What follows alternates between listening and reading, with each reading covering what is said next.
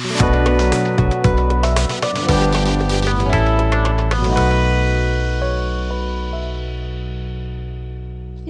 merhaba. Merhaba, Elif ben. Ee, bugün e, Wanna Maker endişesi diye bir konu başlığımız var. Yine konu başlığımızı Elif buldu. Böyle e, pazarlamanın dibine vuracağız diye düşünüyorum bugün yani. Konumuz, odağımız Bakalım pazarlama. Şimdi e, konunun konunun başlığını ben buldum ama konu örneği Murat Zengin'den geldi. Buradan ona se- selam söylüyoruz. Ee, Selamlar. Evet, bu e, John Wanamaker'ın çok ünlü bir lafı var. E, reklam bütçemin yarısının boşa gittiğini biliyorum ama hangi yarısı olduğunu bilmiyorum diye. E, onunla ilgili bir şeyler düşünelim, konuşalım diye bir öneri geldi ondan. Daha doğrusu bir liste gönderdi. Benim en çok ilgimi bu çekti. O yüzden e, bugün Wanamaker endişesi, İngilizce'de Wanamaker dilemma, dilema olarak geçen konuyu birazcık ele alacağız, e, irdeleyeceğiz. Tabii ki ben nereden başlarım? Nereden? Tarihçesinden. Evet, aynen öyle. Şimdi önce bir şey söyleyeceğim.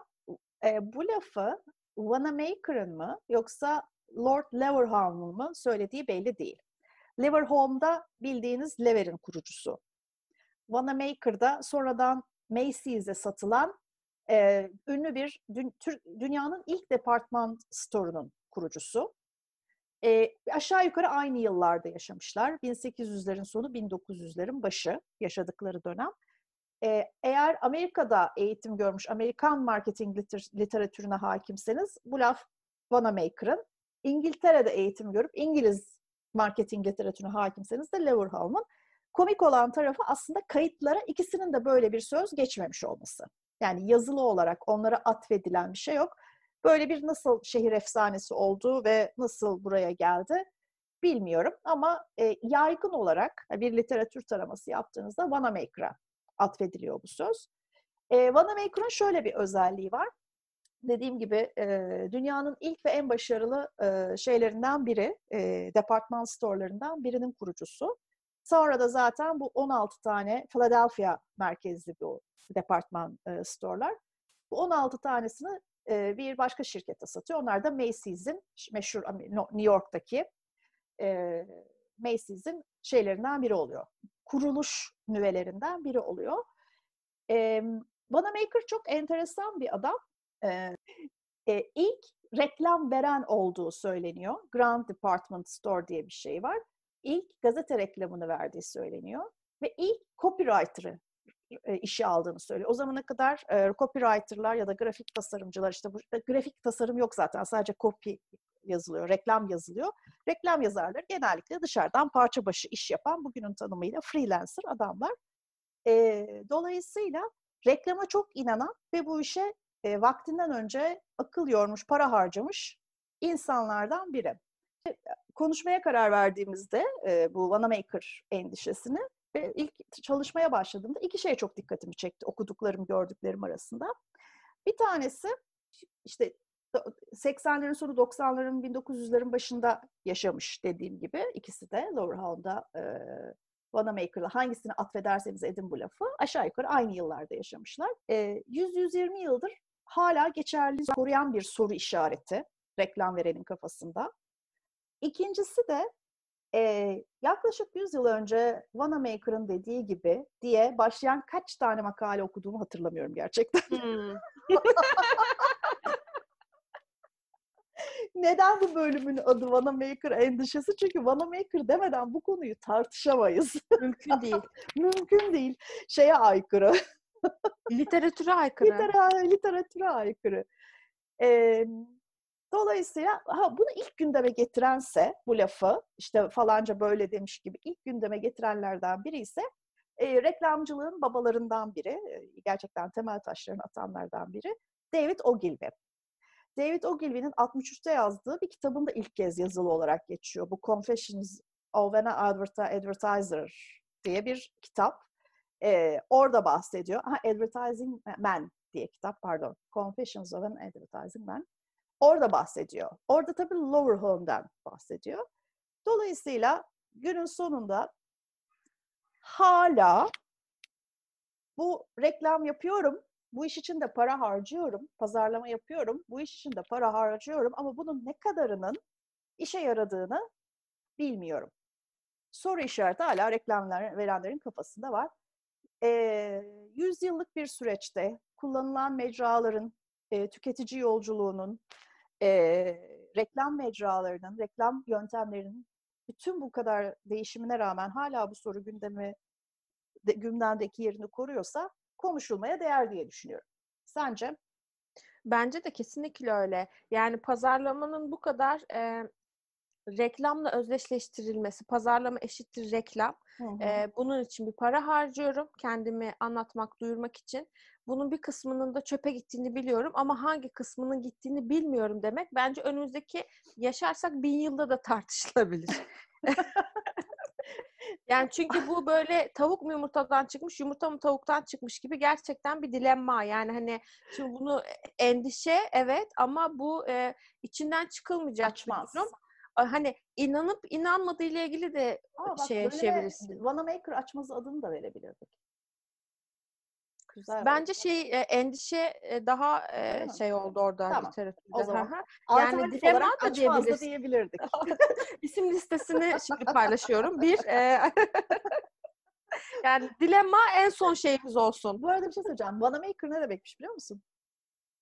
Ne demekmiş? Dutch'ca'da bir sepetmiş o vana. Vana yapan.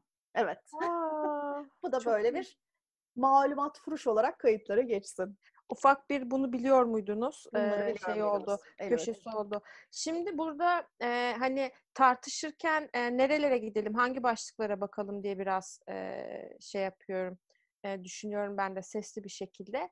Çünkü hani burada reklamı mı konuşacağız? Ondan sonra herkesin aynı şeyi yapma çabasından mı konuşacağız? Pazarlamanın aslında bir şekilde yanlış anlaşılıyor mu acaba? En, bende de mesela pazarlama yanlış mı anlaşılıyor endişesi var. E, yani iletişim, iletişimin amacı, iletişimin stratejisi ama onun haricinde senin amacın, senin stratejin. Yani markadan bahsediyorum. Marka Hı-hı. amacı, marka stratejisi. Bir de şunu düşünüyorum. Günümüzde geldiğimiz noktada her şey o kadar çok sıfırlanmak durumunda ki. Yani tüm sektörler ve e, tüm departmanlar. Dolayısıyla da pazarlamanın burada yeni bir işlevinin olacağı çok aşikar. E, hatta e, finansal e, şeylere, e, tablolara katkısının olduğu uzun yıllar boyunca pazarlamanın çok kabul edilmiş bir şey değil. E, genelde satışçılardan hani bu geliri o elde ediyor, satışı o yapıyor falan gibi aralarında bir savaş var ya 100 yıldır en azından Hı-hı. o da süren pazarlama mı satış mı diye. E, bence çok büyük bir etkisi var ve bunu açıklamaya çalışmak da bir şey onlar için problem. E, e, bunu nasıl açıklıyorlar? İşte bu şu iletişimi yaptık, şu kadar müşteriye ulaştık. Ondan sonra şu şöyle oldu, bu böyle oldu. E, adam da sonunda bu soruyu sorar. Sormaz mı? Yani şimdi ben bu kadar para harcamışım. Bunun bir kısmı çöp. Ama hangi kısmı çöp? İşte hani belki biraz bugün konuşurken şey yapabiliriz. Şimdi hangi kısmı çöp olduğundan gelmeden önce harcadığım paranın yarısının tırnak içinde boşa gittiğinin kabullenişiyle bu yola çıkmak, hani dünya reklam pazarının pazarının büyüklüğünü düşündüğümüzde, yani milyarlarca, yüz milyarlarca dolardan bahsediyoruz. Ya bu yüz milyarlarca doların yarımı, yarısının boşa gittiğini düşünerek hala aynı şeyi yapıyor olmak, Einstein'ın bu konuda bir değişi var biliyorsun. Tabii. yani gerçekten insanity. Hala mı? Benim de okudukça en çok böyle kafamda soru işareti, hani çizgi film gibi düşün, kafamın üstünde kocaman bir soru işareti belirdiğini düşün. ya hala mı? Sorunlar neydi ki bunlara niye çözüm bulunamadı? E, okudukça şunu gördüm. E, hala mı? Evet. Hala paramızın doğru ve verimli kullanıldığından emin olamıyoruz. Sebeplerini birazdan tartışacağız.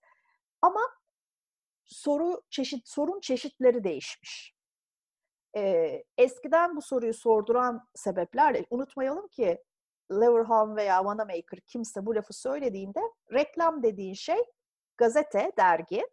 Dolayısıyla bir basılı şeyden bahsediyoruz. Başka hiçbir şey yok. Outdoor bile yok daha. E, görsel tasarım diye bir şey yok hayatımızda. Yani bir gazetenin bir köşesine ince bir çerçeve çizilerek yazılmış sözlerden bahsediyoruz.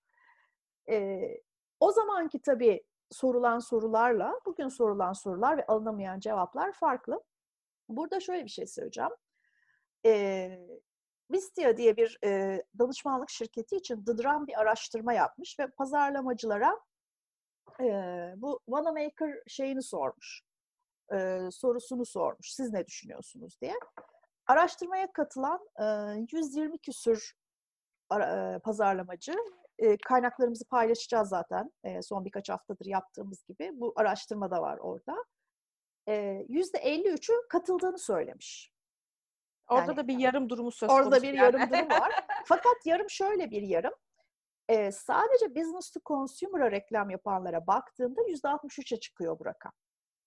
Business to business yapan insanlar sadece o şey journey daha kısa olduğu için senin kurduğu iletişimle bunun e, ka, iletişimin KPI'yi her neydiyse onun gerçekleşmesi arasındaki yolculuk daha kısa olduğu için herhalde diye düşünüyorum. Bir de en nihayetinde business'tan business olduğu için bence. Çünkü evet. tüketicinin kafası daha karmaşık e, olabiliyor.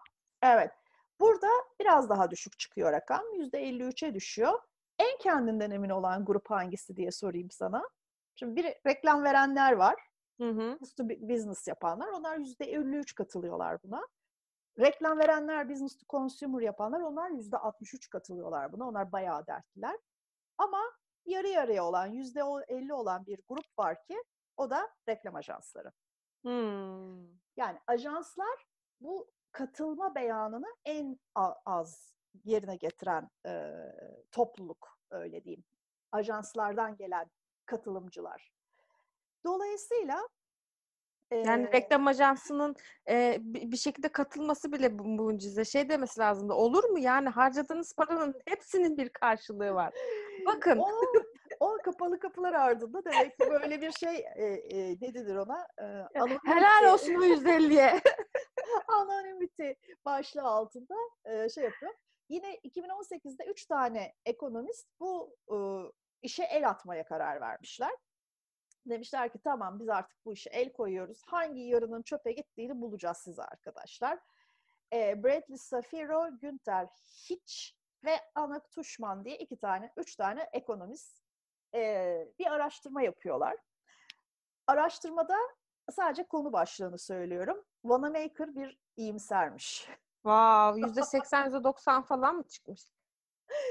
Gerçekten çok ciddi bir rakam çıkmış. Evet yüzde yetmişlerde. Üçte ikisinin boşa gittiğini söylüyorlar.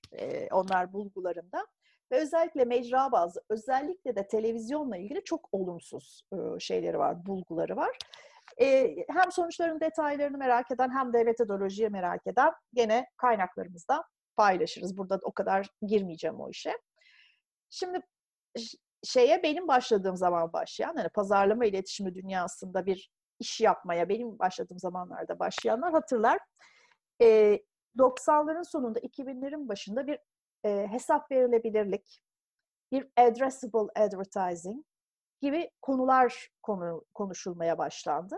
Ve dijitalin gelişiyle beraber gerçekten mal bulmuş mağribi gibi olduk böyle. Aleluya! Bütün sorunlarımız çözülecek. Çünkü dijital gerçek tek ölçülebilen mecra tak Göreceğim koyacağız, tak ayır, alacağız. Para nereden geliyor, nereye gidiyor, kaç koydum, kaç aldım hepsini göreceğiz. Bu kadar mutluyduk yani.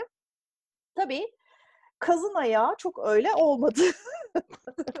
Neden şaşırmadık acaba? Neden şaşırmadık acaba? Gerçekten kazın ayağı pek öyle olmadı. Onu da birazdan hani dijital sorunları değiştirdi. Tabii ki televizyondaki gibi bu kampanyanın iş sonucu birebir asla birbiriyle eliş, eşleşemiyor ve işte bir takım işte soğan gibi düşün iletişimin değişik katmanlarını sıyırıp sadece cücüğüne bir türlü inemiyorum ya Hı-hı. televizyonda ya da diğer bütün offline mecralarda olan sorunlar de, dijitalde başka bir formata dönüştü. Birazdan onları da konuşacağız. Fakat bütün bunları okuduk okuduk okuduk. Günün sonunda bana aslında burada bile kesebiliriz bence podcast'i. Bana bir şey kaldı. Ee, Elif katılacak mısın bilmiyorum. Asıl sorun... Katılmıyorum. Benim genel işlevim katılmamak çünkü katılmıyorum. Bak buna katılacaksın. Çok seni sevdiğim bir damardan geliyorum. Bekliyorum çabuk çabuk. Asıl sorun kısa vadecilik. Günü kurtarmak. Günü kurtarmacılık. Güzel söyledin. Ha, short termism İngilizcesiyle. Sorun bu. Çünkü e, bununla ilgili de e, WPP'nin e, kendi sitesinde bir blog bölümü var. Bilmiyorum hiç bakan var mı? Orada bir hikaye okudum. Çok hoşuma gitti benim. Önce bunu anlatmak istiyorum. Yazarın adını hatırlamıyorum. Gene kaynaklara koyarız bakarsınız. Eski reklamcı sonradan gazeteci olmuş. Len Health, Heat pardon, Len Heat adında bir eski iş ortağıyla yaşadığı bir hikaye anlatıyor. Heat şeyi e, satıyor, e, reklam ajansını satıyor. Bundan e, çok yıllar önceden bahsediyoruz. Reklam ajansını satıyor. E, bunu kutlamak için arkadaşını yemeğe çıkartıyor. Beraber yemek yiyorlar. Ondan sonra da diyor ki seni ofislere bırakayım. Yok ya diyor şuradan 10 dakikada yürüyeceğim benim çok yakın yerim diyor. Çok ısrar ediyor arkadaş. İşte bırakayım bırakayım. Diyor ki nedenini arabayı görünce anladım. Yepyeni bir Aston Martin almış. Hmm. Aston Martin'e davet etmek istiyor aslında arkadaşını. Bizim kadınların sonra- bileziklerini göstermek için durmadan ya da yüzüğünü. Neyse biniyorlar arabaya. Var gerçekten çok güzel arabaymış. Muhteşem bir şey. İlk kez bir Aston Martin'e biniyorum diye işte arabasını övüyor, iltifat ediyor. İnanmayacaksın ama diyor bunu reklam bir reklamda gördüğüm için aldım. Reklam ajansını satan biri söylüyor bunu. Aa diyor çok ilginç ya gerçekten sen de mi düştün o tuzağa? Hayır diyor. Asıl ilginç olanını henüz söylemedim diyor. Bunu 30 yıl önce gördüğüm bir reklam yüzünden aldım. Ha. çocukken gördüğü, bir dergide gördüğü bir Aston Martin reklamını kafasının kenarına ve gö- kalbinin en müstesna köşesine Koymuş. öyle bir koymuş ki ilk imkanı olduğunda aldığı araba bir Aston Martin olmuş. Buradan nereye bağladığını şey yapmak çok e, zor değil. Dolayısıyla bu bir marka inşası. Bu markayla ilgili gerçekten yerine başka bir şey koyamayacağın bir iletişim e, çalışması. Şimdi bugün yapılan yarısını harcadığımızı düşündüğümüz işlere baktığımda kaçı bu sınıfın içine giriyor? Şimdi ben rakam yani şey olarak rakam veremeyeceğim ama benim genel olarak zaten eee, pazarlamada başarılı olmadığımızla ilgili bir düşüncem var. Bu, bu günü kurtarmakla ilgili, markayı doğru inşa edememekle ilgili e, stratejileri ve e, marka amacıyla iletişim amacını doğru e, konumlandıramamakla ilgili. Şimdi ben hani burada net bir rakam veremeyeceğim e, doğal olarak. Senin elinde bir rakam var mı? Yok yani.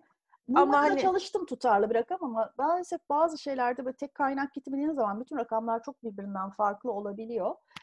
Ee, aslında soru şu. Reklamların ne kadarı 30 yıl sonrayı düşünerek yapılıyor? Yani bugün bunu gören bir çocuk 30 yıl sonra imkanı olduğunda ya da ilk imkanı olduğunda bu markayı tercih etsin diye yapılan iletişim ne kadar? Bence çok az. Çok az. Yani bir elin parmağını belki geçmez bulmaya çalışsak. Çünkü bunu bulmaya çalıştığımızda da hep e, şeye gidiyoruz, geçmişe gidiyoruz. İşte şeyin e, Volkswagen'in reklamına gidiyoruz. İşte Aynen. onun yazılan reklam metni nasıldı? Şu halbuki bir tam sayfa yazı. Yani bugün kime okutabilirsin o yazıyı? Hani okutmayı e, dene. Kimse okumaz. Ama başarılı şeyleri göster- gösterdiğimizde adamın neden 30 yıl önce gittiğini anlamak zor değil demiştin ya. Gerçekten Evet. öyle. Evet. Ama tabii bu short termizmin ya da kısa vadecilik ya da hadi hemencilik arkasında da en önemli problemlerden biri. Ee, yine aynı var şeyde bahsediliyor, makalede bahsediliyor. Bir şirketteki C-level yani yönetici, executive level e, seviyesindeki yöneticilerin en kısa ömürlüleri hep CMO'larmış.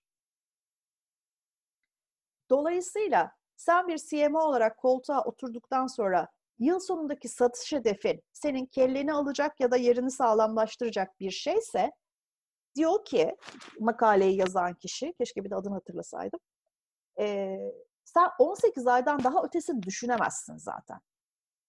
Sadece bu yılın rakamlarını kurtarmayı düşünüyorsun. Ve bütün işini de, bütün çalışmanı da, bütün hedeflerini de, paranı da bu şekilde kullanıyorsun. Ben e, çok çok katıldım. Yani gerçekten katılmadığım yeri yok gibi bu söylenenin. E, tabii biraz genelleme var. E, bir takım, yani sen de biliyorsun e- e, edebiyatta böyle bir sanat var. Bir takım şeylerin altını çizip onu daha görünür hale getirebilmek için abartmak, Mübalağa sanatı. mübalağa sanatı e, bence e, uygundur yani yapmak gerekir. Ama özetliyorum e, şeylerdeki şirketlerdeki ömrü çok kısa olan CMO'ların sadece yıl sonu hedeflerini tutturmak gibi bir güncel gündem maddeleri olduğu sürece kimse 30 yıl sonrasını düşünerek reklam yapamaz. 30 yıl sonrasını düşünerek reklam yapamadığın zaman o zaman ne oluyor? Alıyorsun e, satış promosyonu gibi işte malı hızlandıracak, malı harekete geçirecek, e, fiyat dengesinin doğru kurulmasını sağlayacak çalışmalar yapmaya başlıyorsun. Biraz önce bir dakika bir şey yanlış söyledim, düzelteyim. Sonra dinlerken çok canım sıkılıyor. Bahsettiğim en kısa ömürlü e, e, yönetici seviyesindeki insan CMO'larmış McKinsey'nin bir raporundan.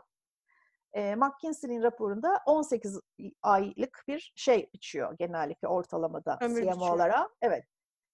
Bence geri kalan global şey, ama değil mi yani global. şey? Tabii tabii Amerika global. değil. Hı hı. Global. Bence her şey aslında e, temelde bu sorundan kaynaklanıyor. Çok kısa vadeli davranmak, çok hızlı sonuç almak istendiği zaman e, kimse markayı ve 30 yıl sonrasını düşünerek reklam yapamıyor. Özetle durum bu.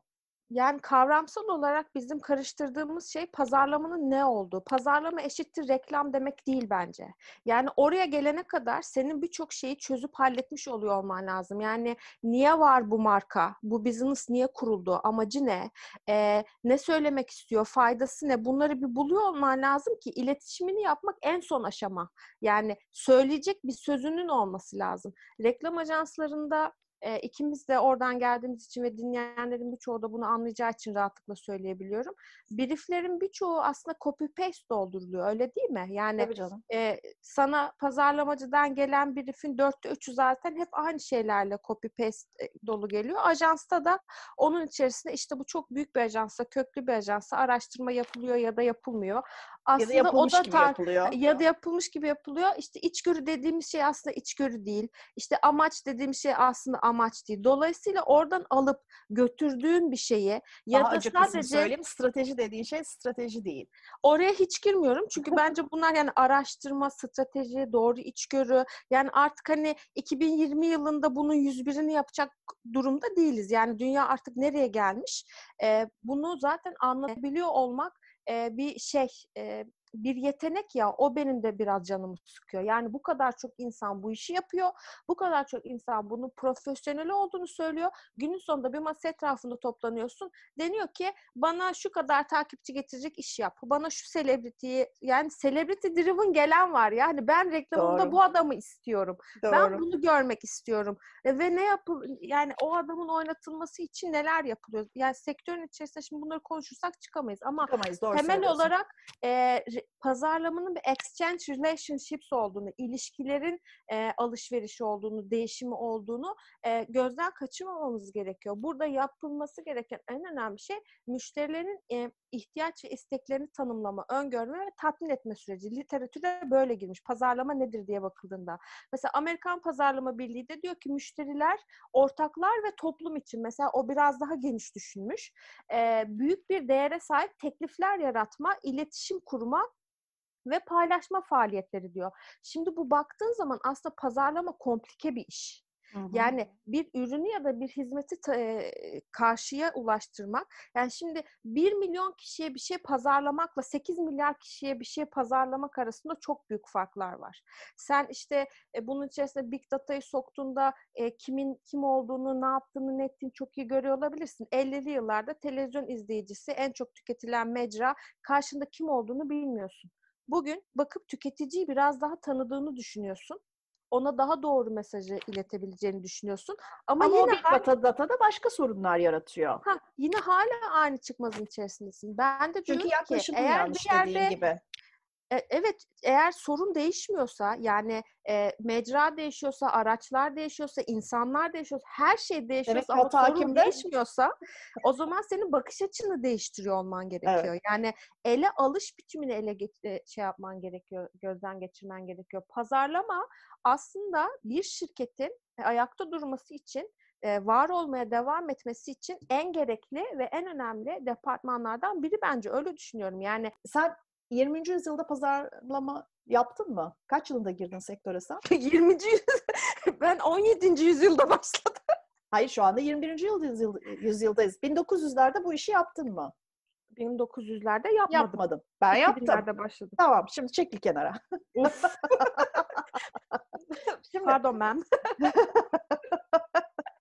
Şimdi şöyle bir şey var. Ee, ben e, tarih öncesinde başladığım pazarlama kariyerimde taş devrinde O yüzden başladım. hep tarih anlatıyorsun değil mi? Aynen öyle. Ka- Kafa orada kaldı. Şimdi taş devrinde başladım pazarlama şeyde gerçekten e, pazarlama profesyonelliği ile ilgili şöyle bir gözlem yapma fırsatı buldum.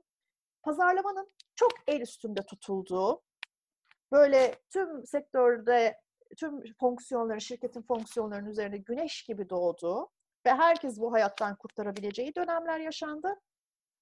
Yani apartmanlara girilemeyen pazarlamacılar ve araştırmacılar giremez dönemi yaşandı.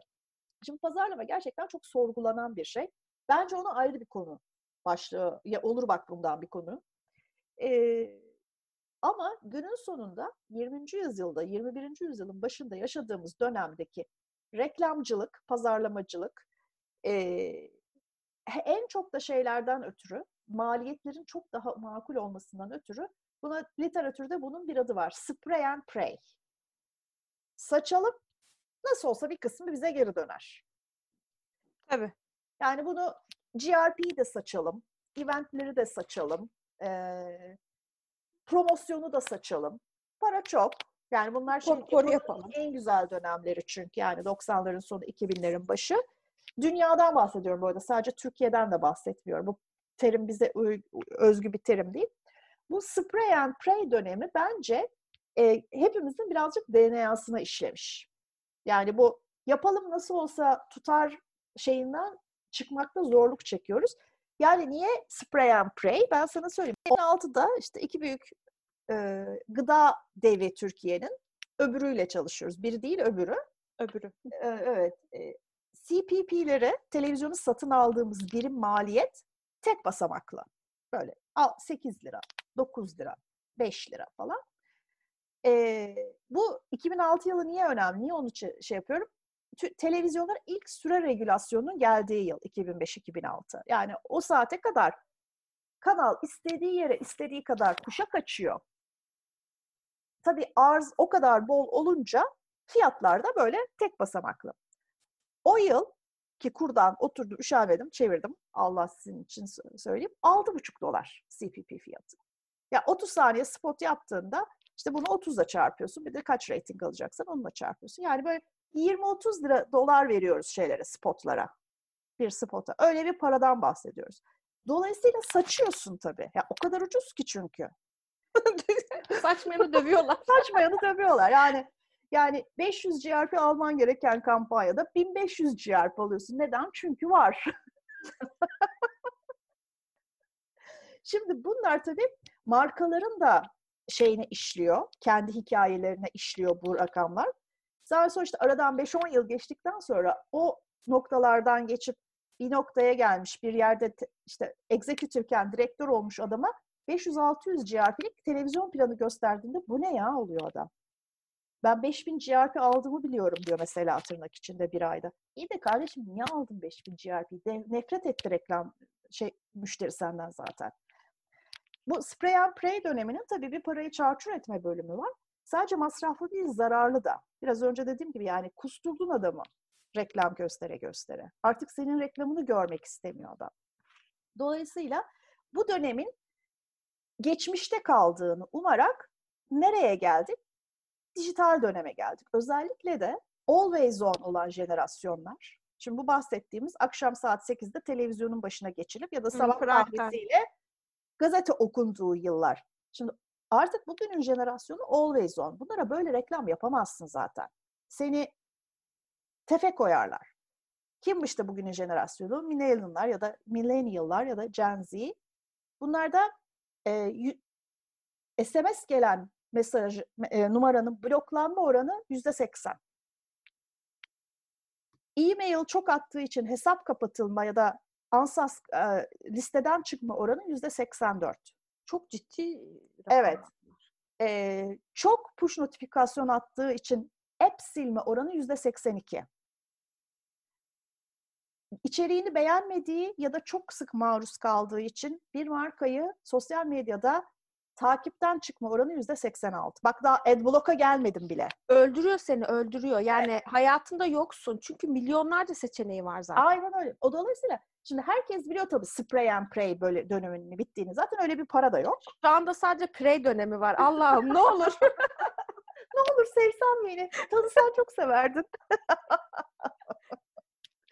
Zaten öyle bir para da yok artık. Öyle bir Ayrıca da me- bir mecra da yok yani. yok. Televizyonları düşündüğün zaman Yani öyle bir şey öyle bir tüketici de yok. Yani şimdiki adam, şimdiki gençler seni öyle dinlemiyor zaten. Öyle maruz kalmıyorlar. 2006 öncesi pazarlamacılar sektörden silinsin mi? Silinsin. Bildiğiniz her şeyi unutun. Ama zaten dönüyoruz, dolaşıyoruz, oraya Silinmesin geliyoruz. de yenilensinler Ha, aslında. Şimdi de yeni şey o. Hani he- her zaman şunu söylüyoruz. Bu bildiğimiz başka hiçbir şeye benzemiyor. İşte e, çok şey zamanlardan geçiyoruz. Artık bunun geriye dönüşü yok. Yenilenmek zorundayız. Şu şöyle bu böyle tak olay şey oluyor. O yoğunluk gidiyor. Goy goy zamanı bitiyor. Herkes yine aynı kaldığı yerden devam etmeye çalışıyor. Bence bu yaşadığımız krizin en büyük güzelliklerinden bir tanesi. E, tabii ki çok olumsuz şeyler yaşattı ama öğretileri de oldu. E, kimsenin kaldığı yerden devam edemeyecek olması.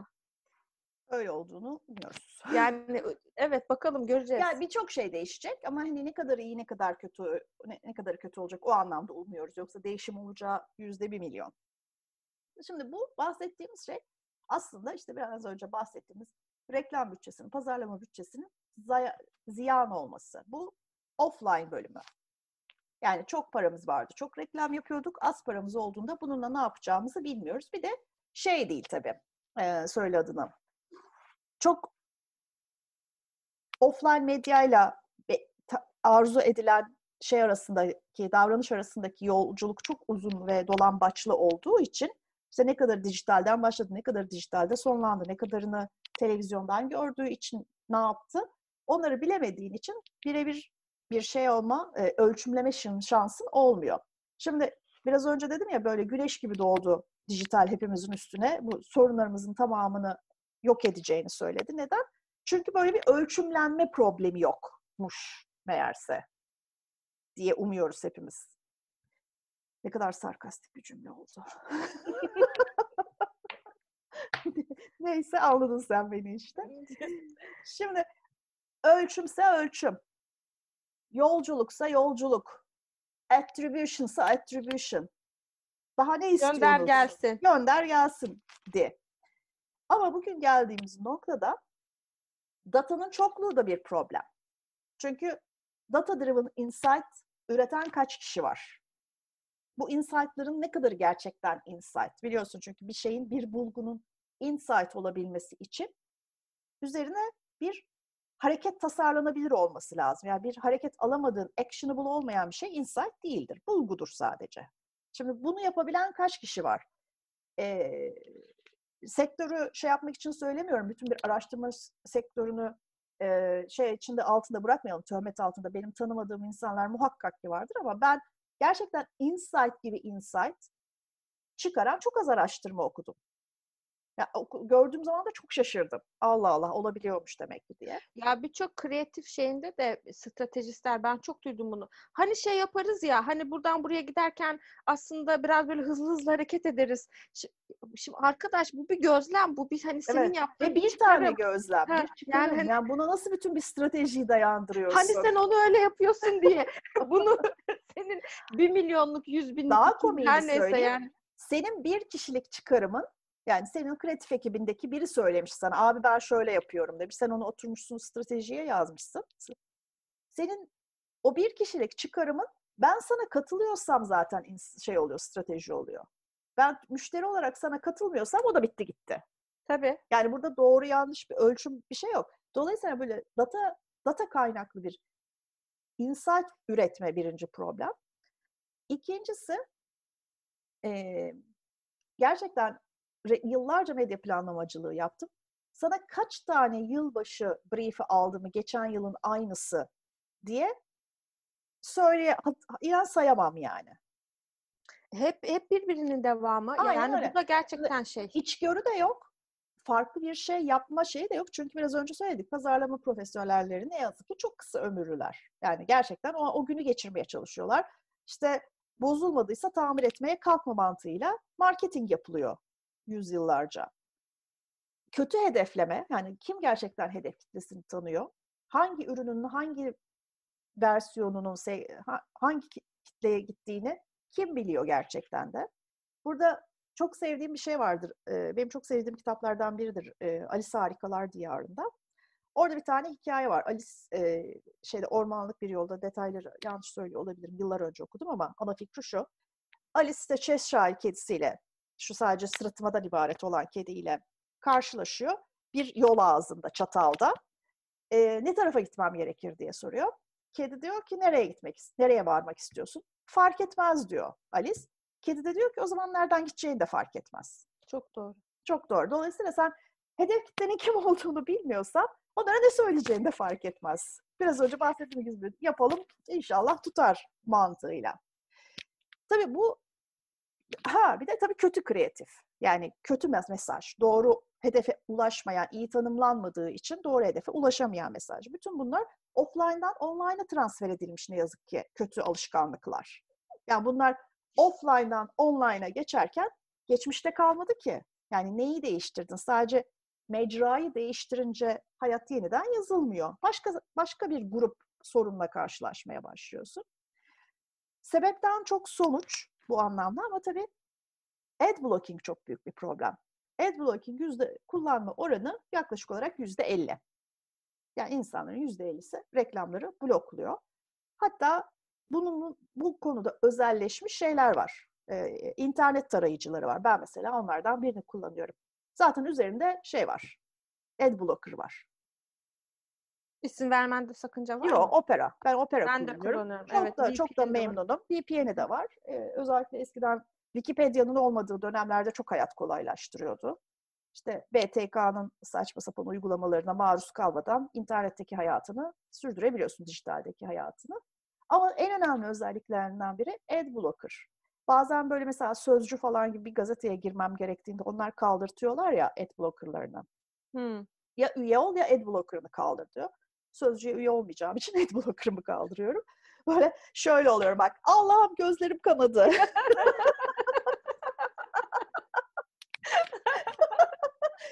Biraz önce söylediğim kötü kreatif. Yani bu ne arkadaşım ya?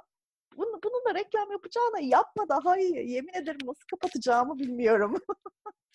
Aslında gerçekten e, çok ciddi bir problem bu. Kötü Evet. kreatif, kötü Evet. pazarlamacı, e, kötü profesyonel bence Evet. alanından bağımsız olarak. Yani Evet. kesinlikle tahammül İşini edilebilecek iyi bir şey yapmaya değil. çalışmayan insan. Ha, Çünkü bir işi hiçbir yerden alıp hiçbir yere götürmüyor bu insan. Yani mesela ben şeyi hatırlıyorum. Bu dijital bu kadar e, moda olduğunda bir şeyler yapmak istediğimizde çok ünlü bir FMCG markasının yine hayatımızda olan klasik önemli böyle bir e, şey ürünü, e, çikolatalı ürünü. Ya Twitter'da kampanya yapmak istiyorum. İşte o zaman influencer'lar yoktu, şeyler vardı. E, Fenomenler. Fenomenler. Fenomen listeleri vardı böyle. İşte şu Tabii, kadar takipçili, bu kadar takipçili. Bu takipçilerle işte bir kampanya yapalım. Tamam. Ondan sonra KPI'ler belirlenmiş. İşte diyor ki biz bu kampanyayla diyor atıyorum 50k kişiye ulaşmak istiyoruz. Amacı bu. Hı hı. O 50k kişiye ne olursa olsun ulaşmak. Kampanyada işte şunu etiketle, şunu yap bu. Şimdi insanlara ne kadar çok task verirsen, hı. en sevdiğin arkadaşını yaz, bizim hesabımızda takip et, bilmem ne anını anlat. Ya arkadaş yani şimdi hani ne istiyorsun benden anladın mı? Hani şimdi senin hesabına gireceğim, onu yapacağım, şunu yapacağım, bunu yap. Bu büyük bir çaba. Olmadı, tutturamıyoruz. Sonuna geliyoruz kampanyanın artık. Süremiz de oluyor, şey yapmamız lazım. Gittik bir e, şeyle, radyocuyla anlaştık. Canlı yayında bu hashtag'in yarışmasını açtı. O kadar 20 gün içerisinde toplayamadığımız şeye e, orada topladık. Sonra da şunu kutlaması yapıldı. 50K'yı nasıl geçtik ama? İşte harika başarılı bir kampanya yaptık. Evet. Bu bir kampanyaydı bence mesela. Hani İşte anlatabiliyor şeylerden muyum? biri de demek ki e, bu listeye eklenmesi gereken şeylerden biri de kötü hedefleme. Yani bu kampanyanın hedefi bu olmamalı. Bir Ya her şeyden önce hedefi- bence öyle bir kampanya olmalı. Ya Bir- Twitter'da böyle bir kampanya açayım, 50K kişiyi toplayayım. Ya bu şimdi bunun sana ne faydası var? Yani ne hani- faydası var gerçekten. Ki aslına bakarsan tabii zaman içinde şeyler e, özellikle sosyal medya KPI'leri yenileniyor biliyorsun. Yani bir zamanlar herkes follower derdindeydi. Şimdi herkes etkileşim derdinde. Evet. Etkileşimin tanımı da değişiyor.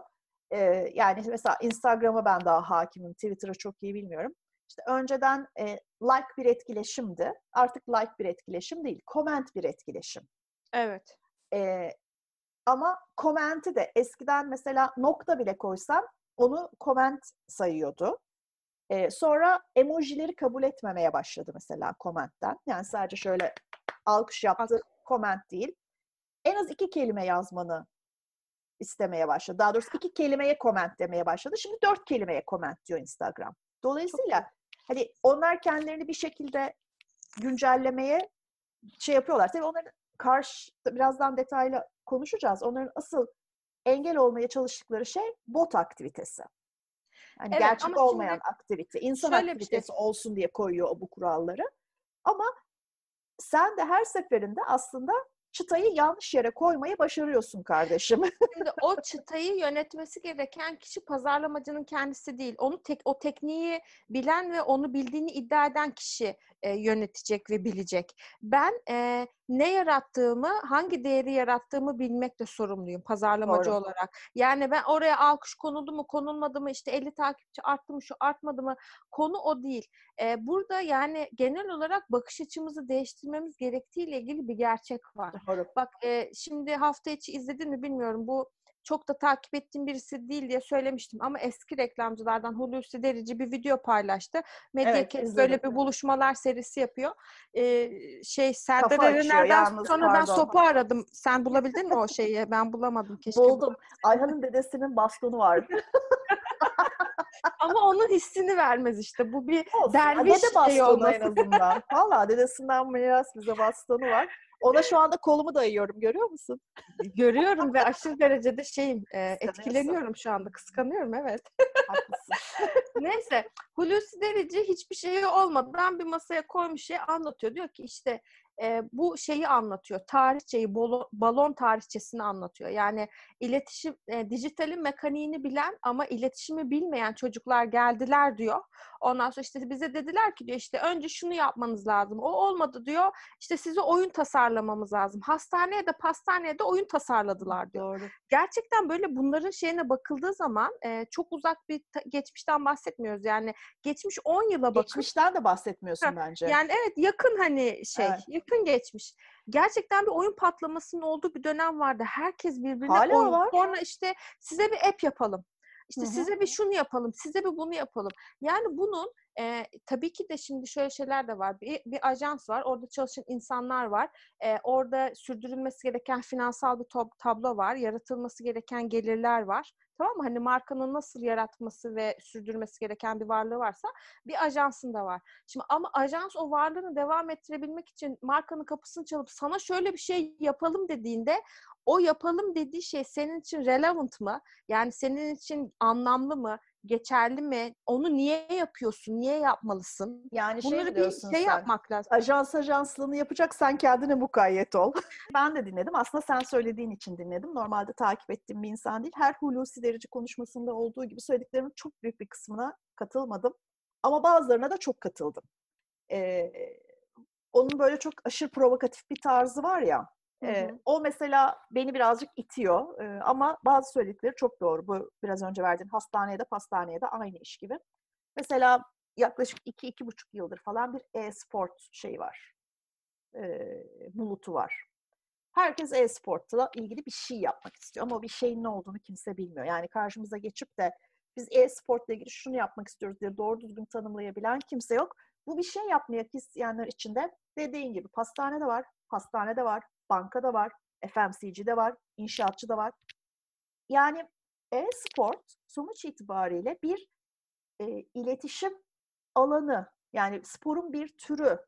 Sen sporla ilgili başka ne yaptın ki? Ya da gençlere yönelik başka ne yaptın ki? Sadece adı kulağa hoş geldiği için ya da yeni bir şey olduğu için. Bir de böyle bir yenilik hype'ı var biliyorsun şeyde pazarlama Bir de hedef dünyasında. kitlesini gençleştirmek isteyen ya da daha e, işte genç kitlelere ulaşmak isteyen bakıyor diyor ki bunların dünyasında ne var?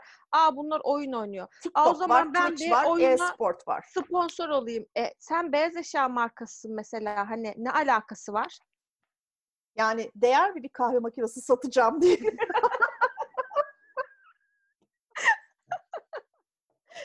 Ya da bir buzdolabı. Büyük düşün. yani yani genç ya o yüzden dedim parası yetmez buzdolabına. Doğru söyledin. Şimdi bütün bu dünyada e, bir noktaya gelindi ki özellikle bu ölçümle ilgili problemlerde programatik reklam her derdimize derman olacak. Yani ölçümle ilgili, attribution'la ilgili falan bütün sorularımızın cevaplarını programatikte alacağız gibi bir dünya yaratıldı hepimize. Hepimiz bu bir de gemiye bindik. Şey yaptık yani programatik reklamın ne olduğunu bi- bilmeyen varsa aslına bakarsanız e, tamamen e, ne denir? E, blind yani körlemesine sadece ve sadece kampanya KPI'larıyla şeye bakmadan e, nicel değer, değerlere bakmadan kampanya e, KPI'larıyla bir satın alma yapıyorsun. Bunun içinde bir fiyat ayar aralığı belirliyorsun ve orada ihaleye katılıyorsun. Senin fiyatın doğru hedef kitleyle eriştiği, ör- örtüştüğü yerde de reklamın programatik olarak yani elle değil otomatik olarak yayınlanıyor. Ya bu hala mesela Hürriyet'in ana sayfasında da çıkabilirsin. Ama Hürriyet'in ana sayfası olduğu için değil, verdiğin kampanya kriterlerine oturduğu için gibi bir sistem. Dolayısıyla bu bir takım sübjektif, işte Hürriyet arka kapak, işte e, CNBC'nin en popüler dizisi gibi bir takım sübjektif şeyleri kaldırdığı için ortada, e, değerlendirmeleri kaldırdığı için bu programatik reklamın her derde derman olacağı. Zaten fiyatları da çok makul bir seviyeye çe- çekiyor. Böyle bir şey yaşandı ama yaklaşık iki yıl önce 1900 iki- 2017 yılında 2017 yılıydı sanırım. P&G'nin e, CEO, CMO'su Mark Pitchard hat bir de üstelik IAB toplantısında bir konuşma yaptı. Gerçekten sektörü yerinden sallayan bir konuşma oldu bu. Bunun linkini de şeye koyalım. e, kaynaklarımızın içine koyalım. İzlememiş olan varsa izlesin. E, çok enteresan bir insan bu Mark Pitchard. Pitchard çok önemli şeyleri var, söylemleri var.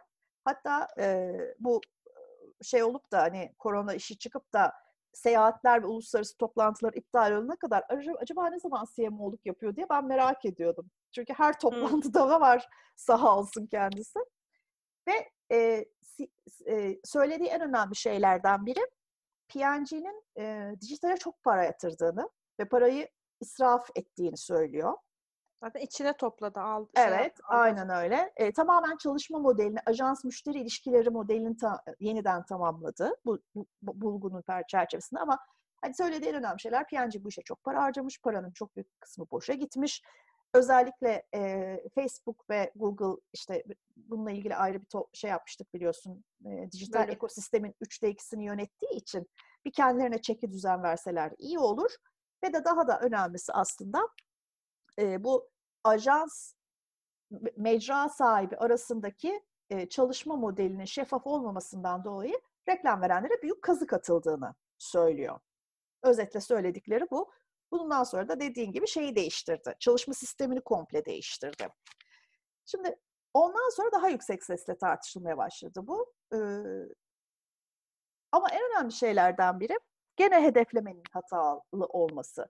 Sen hedeflemeyi tamamen e, hard e, KPI'ler üzerine kaç bin kere görüntülendi, kaç bin kere tıklandı, kaç bin kere e, güncellendi diye yaparsan hiç e, bu dönemin bence en önemli kriterlerinden biri olan consumer lifetime value'yu ben bu adamdan kaç kere kaç para kazandım? Her gelen müşteri bana kaç kere kaç para kazandırır? Kriterini dikkate almazsan yani Mark Pitchard da kurtaramaz seni. Tamamen bu işin yapılış şeklini yeniden gözden geçirmen gerekir aslında. Burada attribution kısmına çok girmek istemiyorum ama işte bu programatik reklamla beraber nereden ne kadar ne geldiğinin çok net olarak anlaşılabileceğine yönelik bir şey yaşadık hepimiz. Böyle bir yanılgı yaşadık. Ama ne yazık ki her şey bu kadar kolay olmuyor tabii ki. Ne yapmalıyız ve ne yapmamalıyızı konuşalım istersen Ha, birazcık şimdi da. mesela benim de önemsediğim şey şu. Çünkü insanlara çıkıyoruz ve diyoruz ki işte o öyle olmamalı, bu böyle olmamalı. O zaman o da soruyor. Diyor ki nasıl olmalı? Yani peki o zaman ben ne yapmalıyım? Şimdi bence her şeyden önce herkesin bir kendi birikiminin, kendi donanımının olması lazım. Ee, çok e, farklı e, açılardan düşünebilme yeteneği kazanmak için bir pazarlamacının ilgi alanlarının da geniş olması lazım. Hı. Yani tasarımla da ilgilenmesi lazım. İşte sosyolojiyle de, antropolojiyle de ilgilenmesi lazım. Aslında bir pazarlamacı dediğimiz adam önemli bir adam. Yani değer verilmesi gereken bir şey yapıyor, iş yapıyor. Onun haricinde de e, farklı multidisipliner dediğimiz şey, farklı disiplinlerle bir arada çalışabilecek artık konuma geliyor olması lazım. Yani ben ona brief göndereyim, o orada onu yapsın, o oradan çıksın, buraya gelsin. İşte ben şunu göndereyim, şu şöyle olsun. Yani senin görevin orada masa başında durup ona brief verip o müşteri temsilcisinden onu isteyip ondan sonra o kampanya on air oldu. İşte bizim yaptığımız kampanya LinkedIn'de paylaşmak. Senin görevin bu değil. Yani her şeyden önce bunu bir şey yap. Ondan sonra e, biz elimizden geldiği kadar zaten anlatmaya çalışıyoruz. Peki ne yapmalısın? Önemli olan kısmı zaten bu. Sen yeter ki o yapman gereken şeyi söylediğimizde onu sorgulayabilecek, muhakeme edebilecek, doğruluğunu, yanlışlığını, kendin için gerekli mi, gereksiz mi onu sorgulayabilecek durumda ol ve yapmaya istekli ol tabii ki her şeyden önce. Ne yapmalısını ben ikiye ayırdım. İki aşamada tartışalım istiyorum. Birincisi bir planlama kısmı var bu işin. Yani biraz önce söylediğin bir pazarlamacının ya da bir reklamcının ne yapacağını planlarken dikkat etmesi gereken şeyler var. Bir de uygulama kısmı var. Yani iş sahaya indikten sonra yapılması gereken şeyler var. Planlama kısmında acı ama gerçek benim gördüğüm en büyük problem aslında tüketicisini tanımamaktan, iyi tanımlamamış olmaktan kaynaklanıyor pek çok sorun. Ama planlanmıyor ki zaten. Yani işte te- planlansın. Tüketicini iyi tanı önce bir. Yani gerekiyorsa bütün alt segmentleriyle ve ürün gamı eşleşmeleriyle beraber kim bu insanlar? Bir onları bir biliyor ol. Onları harekete geçiren ne? Hangi mecradan besleniyorlar? Araştır. Şeyleri ne bileyim tüketici yolculukları nereden başlıyor tüketim yolculuğu? Ve nereden nereye geliyor? Yani biraz önce işte konuştuk. Adam 30 yıl önce görmüş, gördüğü şeyi hatırlıyor. Reklamı hatırlıyor. Ama çok daha basit bir şey de olabilir. Zaten almak istediğim bir ürün vardır. Bir tane influencer story koyar. Aa evet ya bak altta indirim varmış. Dur hadi şunu swipe edeyim diye koyabilirim ama o swipe etme hareketini bana yaptıran şey ne kadarı influencer, ne kadarı zaten bir, benim o ürünü tanıyor ve kullanıyor olmam. Şimdi bunları bilmeden doğru düzgün bir kampanya planlamak gerçekten çok zor. Bunları ya da çok affedersin şey söyleyeceğim. Ee, Google'da yapılıyor ya mesela ben Google'da atıyorum ütü masası arıyorum. Diyor ki aa bu tüketicinin ütü masasına ihtiyacı var. Her yeri bana ütü masası donatıyor. Evet. Ya bu da evet, mesela hele bana şey... E-commerce sitesine girmeye gör yani. Bittin evet. artık. Çok samimi söyleyeceğim sana. Ben bu programatik işi ilk başladığımda çok zekiyim ya. Bunu indirim takip etmek için kullanıyordum almak istediğim bir ürün var. Diyelim ki Beymen'de. Giriyorum Beymen'in e-commerce sitesine. E, sepete atıyorum ürünü. Sonra almadan çıkıyorum. Çünkü neden? Çok pahalı. Sonra Beymen bunu unutmuyor tabii. Bana sürekli olarak işte başka sitelerde gezinirken işte Nike sneaker olsun mesela. Sneaker işte %20 indirimli hala çok pahalı. 30 indirimli hala çok pahalı. 50 artı 25 hadi dur şunu alayım gibi şey yapıyordum. Fakat bugün bugün gerçekten o reklamları göresim yok. Artık hiçbir şekilde zekice değil hatta gerizekalıca. Çünkü öyle siteler var ki mesela Trendyol diyeyim. Hepsi yaptığı için bence isim önemli değil. Satın aldığım ürünü bana göstermeye evet. devam ediyor. Kardeşim ben senin sitenden aldım o ürünü zaten. Evet. Yani ben bitti onunla işim gösterme artık sen bari gösterme yani. E, yani her şeyi bir akıllıca yapmanın yolu var, bir aptalca yapmanın yolu var. Nedense biz hep kolayı seçiyoruz. E, böyle yaparsak eğer, yani tüketicimizi ve satın alma yolculuğuna nereden başladığını ve onu harekete geçirecek olan dinamikleri gerçek anlamda insight olarak ortaya koyabilirsek o zaman hem daha az kirlilik yaratırız, daha az reklama maruz bırakırız tüketiciyi. O da daha az adblocker kullanır. Hem daha daha birebir reklam yapma şansımız buluruz. Yani Elif'e gerçekten görmek istediği şeyi yani ne bileyim ütü masası aldıysa bari ütü masası örtüsü göster. Yani gibi. Ee, bir de tabii e, bence reklam verenler için söylenmesi gereken en önemli şeylerden biri planlama işinin tamamını bir üçüncü partiye havale edemezsiniz. Yani sizin de e, pazarlama medya ekibi planlamadan bahsediyoruz değil mi? Sadece burada? şey, o da değil yani Hı. stratejik planlamadan da bahsediyorum. Hı. Yani bunun için bir üçüncü partiyle bir uzmanla çalışmak tabii ki doğru.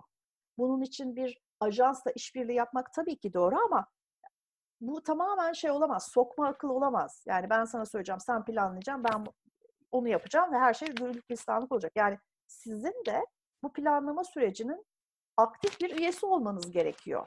Evet. Reklam veren olarak en azından.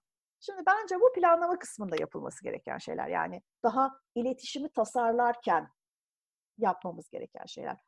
Uygulama kısmında ise tabii çok yoğun bir şekilde bence artık lead management işine geçmek gerekiyor. Yani bana bu ipucu nereden geldi? Ben bunu ne kadar götürüp nasıl iş sonucuna dönüştürebilirim? Birincisi bunu mutlaka yapıyor olmak gerekiyor. İkincisi AB testi.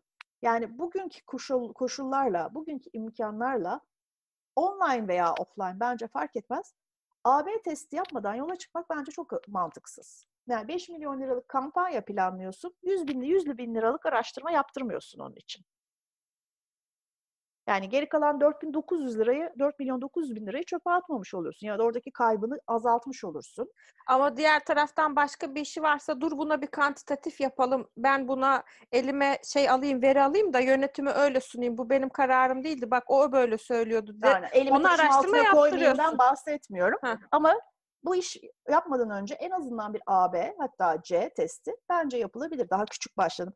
Adam ne diyor sana mesela? Bir ürün satıyorsun. Diyor ki önce kumaşın küçük bir yerinde dene. Tabii. Değil mi? Bir görünmez bir kısmında döne. Belki bir zararı olur. Sen de en azından bütün kumaşı çöpe atmamış olursun. Sonra geliyoruz bir de tabii ki hedeflerin, kampanya hedeflerin doğru konulmasına. Ee, görüntülenme, kliklenme, sayfa ziyareti doğru KPI'ler değildir. Yani bunları takip etmekten gerçekten vazgeçmek gerekiyor artık. Çünkü en önemli kayıpların kayıpların en çok gerçekleştiği yerlerden biri de gösteriyorum, klikletiyorum ama bounce rate'i %70'lerin üzerinde, %80'lerin üzerinde. Yani sayfaya geliyor ama yanlışlıkla geliyor. Ben çünkü onu kandırıp yönlendiriyorum. Bu ne be deyip geri gidiyor. Ya bu da mesela çarçur olmuş bir para ve olası bir müşteriyle kurulmuş yanlış bir ilişki. Ben o Zaten- ilişkiyi kurmasaydım belki bir sonraki kampanyada daha sağlıklı bir ilişki kurabilirdim. Bunlar e, da gerçekten e, sahada e, planlama esnasında, e, uygulama esnasında pardon, yapılması gereken şeyler diye kısaca özetleyebilirim. İlişki konusu çok önemli, çok affedersin. Hani dedik hı. ya bir ilişki bütünüdür diye. Şimdi biz şöyle istiyoruz. Ya benim ürünüm işte atıyorum şampuanımı kullanırsan saçın parlak olur dediğimde karşımdaki işte 500 bin kişinin buna inanmasını bekliyoruz değil mi? Bu- Bunu bir ilişki olarak düşündüğümüzde. mankenin beline kadar çok özel olarak şey yapılmış ve ya, inanılmaz bir şekilde işlem görmüş, parlatılmış ve yurt dışından bunu fotoğrafı çekmek için özel fotoğrafçı getirilmiş. Tabii tabii hair designer'lar şunlar Aynen bunlar öyle. Ben- falan. Yıkayacağım, çıkacağım, e, olacak. Şimdi mesela o, o da artık hani e, şeffaflık, güvenilirlik, doğru mesaj onlar da başka şeyler noktalar ama ilişki olarak düşünürsek hani hep diyoruz ya markalar da insanlar gibidir diye. E, şimdi insan olarak düşünelim. Sen ve ben yeni tanıştık. Ben sana bir şey söylediğimde senin bana ora, inanma oranınla e, işte ya da beni hayatına alma, kabullenme, ben seni aramadan beni aramanın aklına gelmesi, bana bir mesaj atman, işte nasılsın, işte şöyle bir şey oldu bak e, atıyorum senin için endişelendim. Yani bu bir zaman isteyen bir şey değil mi? Yani aramızda bunu inşa etmek. Evet. Ve bunun belirli dinamikleri var. İşte Evet. bana güvenmen gerekiyor. Ondan sonra işte beni anlaman gerekiyor. Her şeyden önce hayatımda olmamın bir sebebinin olması gerekiyor. Yani niye ben senin hayatındayım? Bunu böyle düşünürsek yani basitleştirip e, bir şeye oturtursak e şimdi şöyle bir şey de söyleyebilir dinleyenler. Ya tamam sen hani birebir de bu böyle ama benim hedef kitlem atıyorum 3 milyon. Ben 3 milyonun 3 milyonuyla da nasıl bu bağı kuracağım? İşte zaten senin asıl görevin o bağı kurabilmek. Evet. Bunu nasıl kuracağını e, senin düşünüyor olman lazım, tasarlıyor olman lazım, planlıyor olman lazım. Yani ezbere o masaya oturup ben bu 3 milyona bir reklam yapıp bütün Geçen yerinden aynısı. oynatayım. Ha, yani ya işte mesela şimdi sana dün bir şey daha yolladım. Covid-19 ile ilgili yapılan reklamları yurt dışında Evet. birisi toplamış, kolaj yapmış.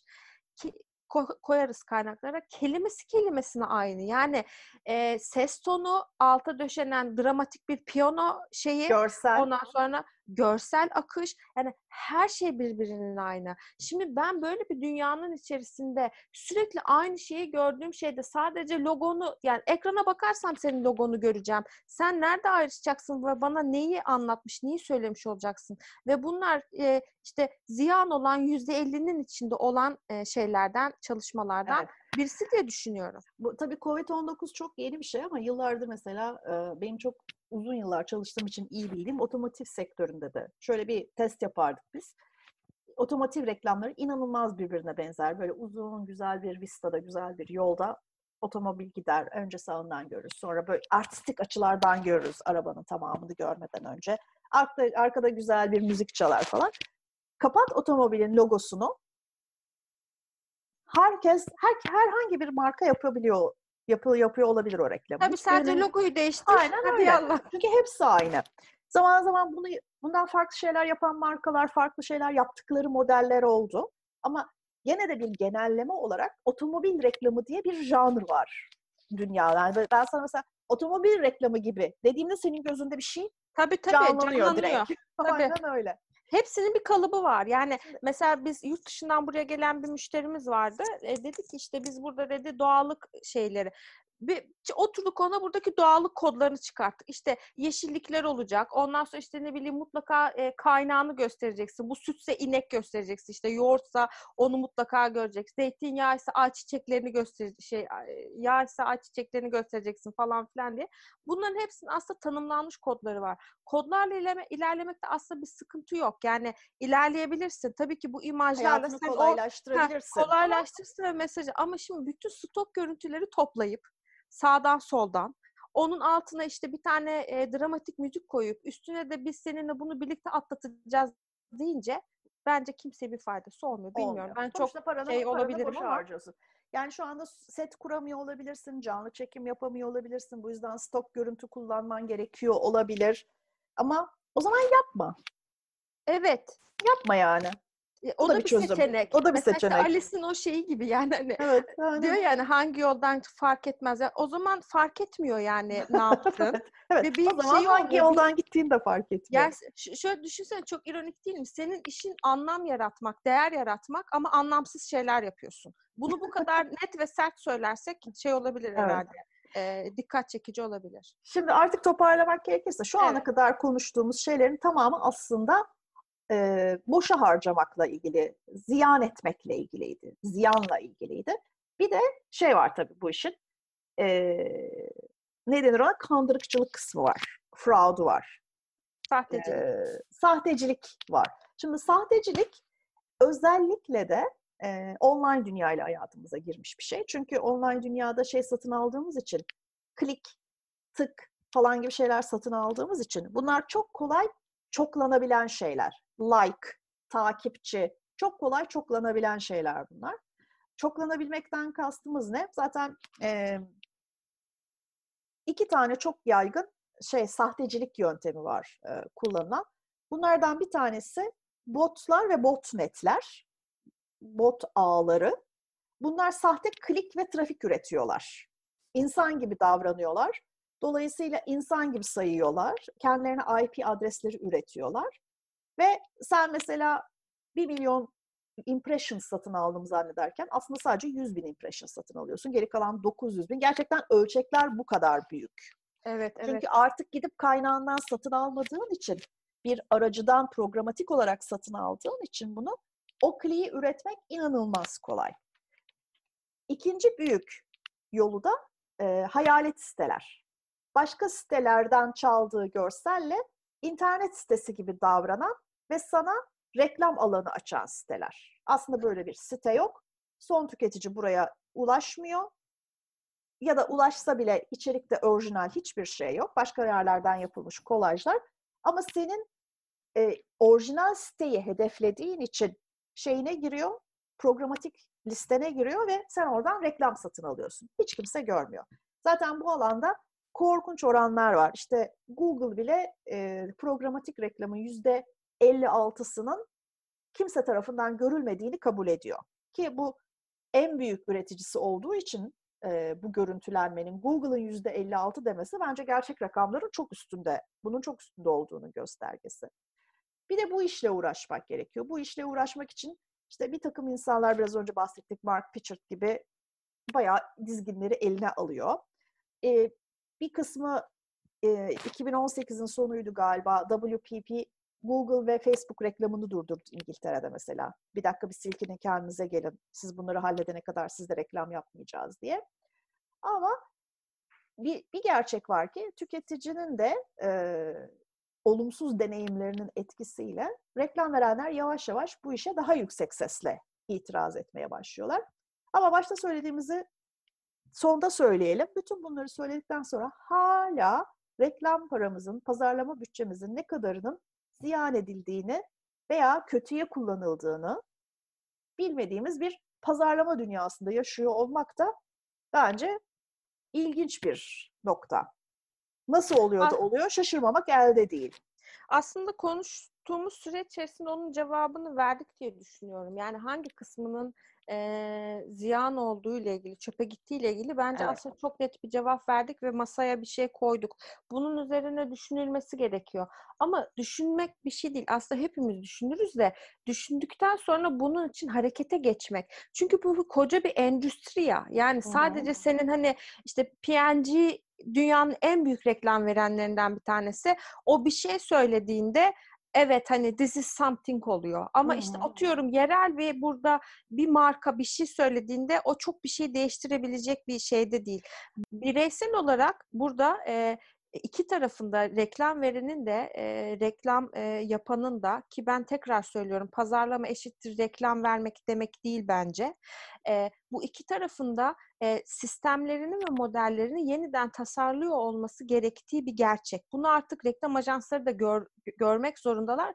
Kabul ettiler diye düşünüyorum. Çünkü çok büyük sıkıntılar onlar da yaşıyorlar. Hı hı. Yani o kadar insanları 200 kişi, 300 kişi çalıştır ya da 50-60 kişi çalıştır ama günün sonunda işte Artık şimdi de şeye sardılar mesela yapay zekaya sardılar. Hmm. Yapay zekayla işte bilmem ne müşterimizin şöyle bir sorununu çözdük. İşte şunu şöyle yaptık bunu böyle. Ya daha tüketicinin dünyasında tam tanımlanmamış, hayatına girip deneyimlemediği bir şeyle ilgili ona mesaj üretmen ne kadar doğru. Yani sırf bir şeyi en erken yapan, ilk sen yapan olacaksın diye seninle hiçbir alakası olmayan bir şey yaptığında paranın yüzde ellisinde elli çöpe giden kısmını yaptığını bil. Yani şöyle demek istemiyoruz. Tabii ki deney yap.